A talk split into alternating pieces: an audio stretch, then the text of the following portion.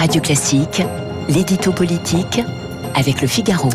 Avec bien sûr Arthur Berda ce matin. Bonjour à vous. Bonjour Gaël. Alors Arthur, ce matin, vous nous parlez euh, de ces autres remaniements que le remaniement a provoqué. Oui, car les changements dans le casting ministériel ont beau avoir été somme toute assez limités, ils entraînent malgré tout un tas de petits bouleversements à l'Assemblée. Cela concerne d'abord certains postes clés comme la présidence du groupe Renaissance récupérée par Sylvain Maillard, mais cela concerne aussi une demi-douzaine de sièges, six en fait très précisément, euh, dont les occupants auront changé à la rentrée car la quasi-totalité des entrants du gouvernement vient en fait du vivier de députés dont bénéficiait la majorité relative. Résultat, les six suppléants des six titulaires en question ont été appelés à siéger au pied levé, un chamboulement dans le quotidien de ces monsieur et madame tout le monde qui ont une vie en dehors de la politique.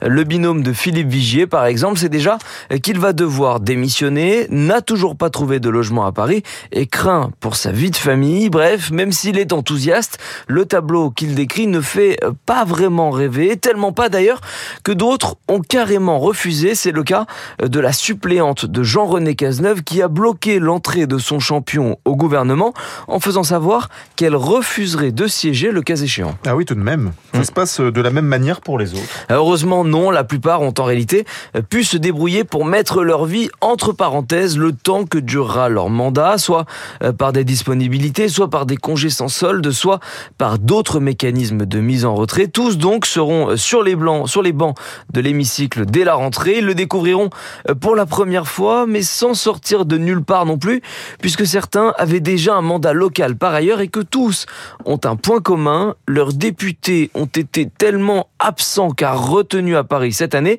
que ce sont eux qui ont en fait dû euh, faire le service après-vente de leur action en circonscription. Ils sont donc euh, plus ou moins rodés au bilan des 12 derniers mois de cette législature, en tout cas au moins euh, dans les grandes lignes, car pour le reste, à savoir euh, le mécano parlementaire et le fonctionnement institutionnel de la Chambre, ils ont encore quelques semaines pour s'y préparer. Nous sommes donc là dans l'autre chassé-croisé de l'été.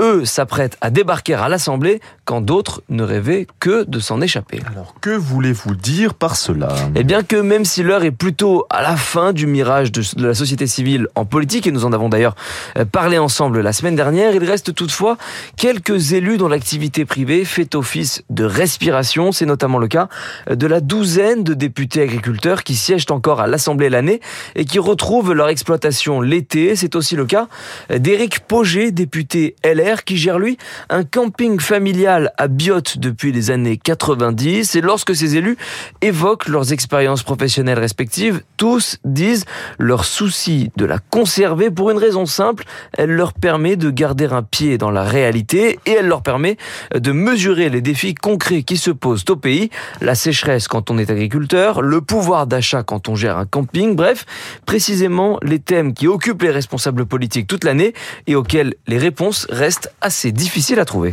Merci beaucoup Arthur Berda. On vous retrouve euh, dès demain 8h10 pour l'édito politique du Figaro. Très bonne journée à vous tout de suite.